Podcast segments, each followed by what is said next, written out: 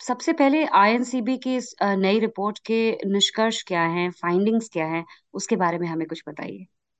NCB की 2022 की जो रिपोर्ट अभी निकली है मेन इशू हमने इसमें लिया है जो कैनबिस लीगलाइजेशन के ऊपर।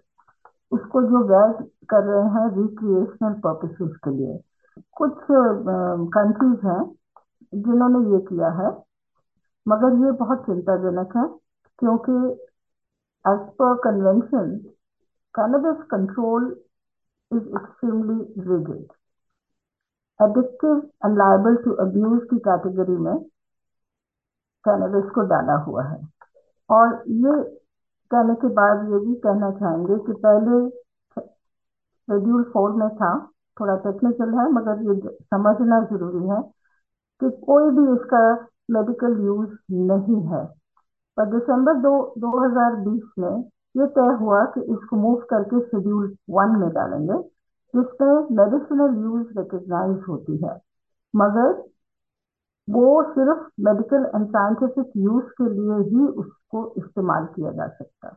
ना कि रिक्रिएशनल पर्पज या जस्ट मज़े के लिए यूज़ किया जा सकता। है तो ये मेन हमारा टॉपिक था और हम सारे विश्व को यही बताना चाह रहे हैं कि ये कैनबिस प्लांट जो है, इसमें अभी रिसर्च पूरी तरह से हुई नहीं है और जो कंट्रीज़ ने इसको फ्री करा है या अलाउ किया है लीगली कि सब लोग ले सकते हैं, खरीद रहे हैं डिस्पेंसरी क्रिएट कर रहे हैं officially they are supporting it तो वो चीज़ जो है वो गलत हो रही है। क्योंकि अगर हमें मेडिसिन चाहिए तो मेडिसिन बनाने का आपको पता एक विधि होती है।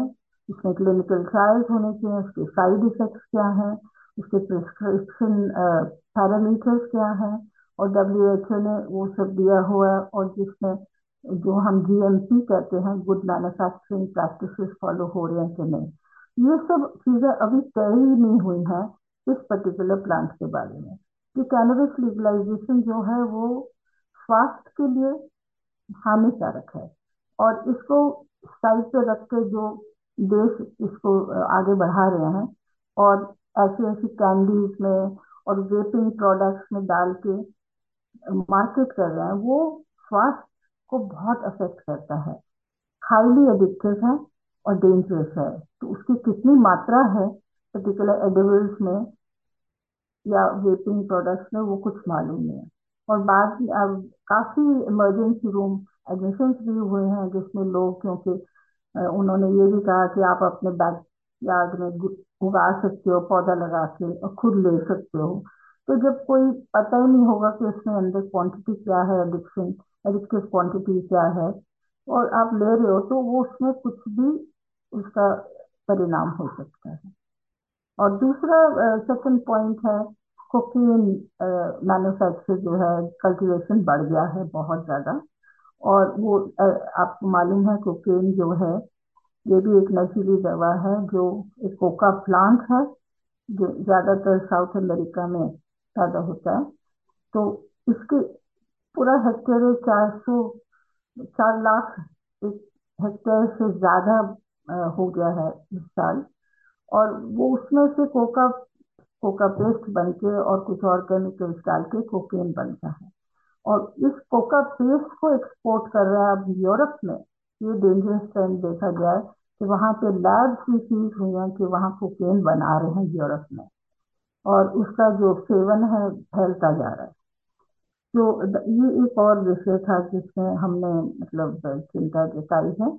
आ, ये बात तो साफ़ हो रही है कि इसमें आ, जो कैनबिस है इसके नियंत्रण कितना आ, आवश्यक है और किस तरह से इसके नुकसान हैं। आ, और जिस तरह की आपकी इस बार रिपोर्ट की थीम है no patient is left behind इसे देखते हुए आप कैनबिस के जो इस इस्तेमाल को किस प्रकार और कितना नियंत्रण करने का क्या सिफारिशें हैं? हमारी जो कन्वेंशन है उसमें शेड्यूलिंग प्रोसेस जो मैंने आपको बताया है वो हमारा कमीशन ऑन नार्कोटिक ड्रग्स है और डब्ल्यू एच ओ की रिकमेंडेशन पे वो लिस्ट में आते हैं जब वो लिस्ट में आ जाते हैं तो लिस्ट के हिसाब से उसके नियंत्रण तय होता है। तो इसमें तय है कि ये सिर्फ़ मेडिसिनल एंड साइंटिफिक पर्पसेस के लिए यूज़ कर सकते हैं। मगर दवा बनाने के लिए बहुत सारे प्रोटोकॉल होते हैं, बहुत सारे टेस्ट होते हैं क्लिनिकल ट्रायल्स होती हैं। तो वो रिसर्च वगैरह परमिट हुई है। इस वक्त इसमें सिर्फ़ एक दवा है, जो जो इसके कैनबिस से बनी हुई है, जो यूज़ हो रही है ऑन एपिलेप्टिक चिल्ड्रन तो इसलिए सिर्फ़ वही एक दवाई है और कोई दवाई नहीं है। हाँ ये इशू ज़रूर है कि ये हमारे आयुर्वेदा में भी इस्तेमाल होता है, कहीं तक जो ट्रेडिशनल मेडिसिन हैं बहुत सारी कंट्रीज़ में। मगर ना तो इसको प्रॉपरली उसको क्या पता है कोलेट नहीं किया, उसको एनालाइज नहीं किया कि क्या क्या है और किस हद तक वो यूटिलाइज हो रहा है। और एक्चुअली देखा जाए तो इंडिया में जो आयुर्वेदा में यूज़ हो रहा है लीगली तो कल्टीवेट होता ही नहीं है। तो फिर वो कहाँ से ले रहे हैं बीज या प्लांट की औषधि और उसमें से औषधि बना रहे हैं। तो ये भी एक बहुत बड़ा विचार का विषय है। वो हमारे सरकार को भी देखना चाहिए कि वेदर इंटरनेशनल कन्वेंशन के तहत ये आता है या नहीं आता है। हम पूछना चाह रहे थे कि जिस तरह से रिपोर्ट में कहा गया है कि कैनबिस को वैध बनाने से ना तो अपराध में कोई कमी आई है और ना ही टैक्स रेवेन्यू में अधिक वृद्धि देखी गई है। और हम्म, इसके बावजूद दुर्घटनाओं और अस्पताल में भर्ती होने की दर में वृद्धि ज़रूर देखी गई है। तो आपके विचार में कैनबिस कानून काफ़ी नरम हो रहे हैं जिससे समाज की मदद होने के बजाय नुकसान ज़्यादा हो रहा है? हम इसको मतलब जनरलाइज नहीं कर सकते हैं। कन्वेंशन के हिसाब से तो बिल्कुल नरमी नहीं है। मगर कुछ देश उस तरफ़ चल पड़े हैं क्योंकि ये भी आपको याद रखना होगा कैनबिस में पैसा बहुत है कमर्शियल प्रॉफिट बहुत है।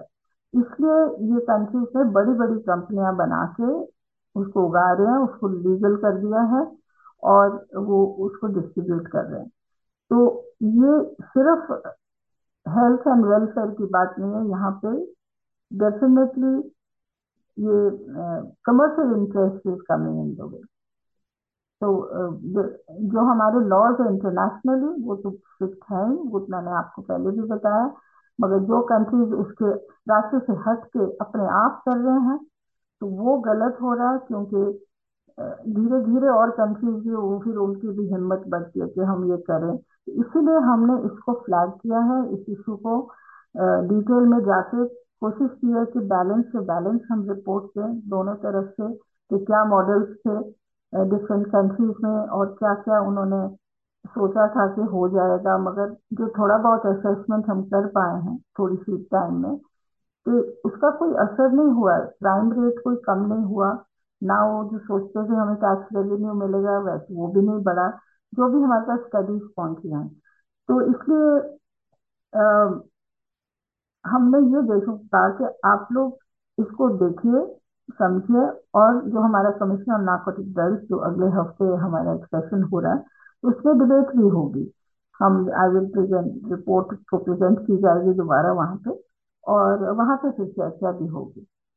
तो फिर देखना है कि बाकी दोस्त देश क्या करते हैं। क्योंकि ये सर्वसम्मति से पास हुआ कानून है। अब इस कंसेंसस को अगर हम ब्रेक करते हैं तो ऐसे अकेले दस या बारह कंट्री नहीं कर सकते।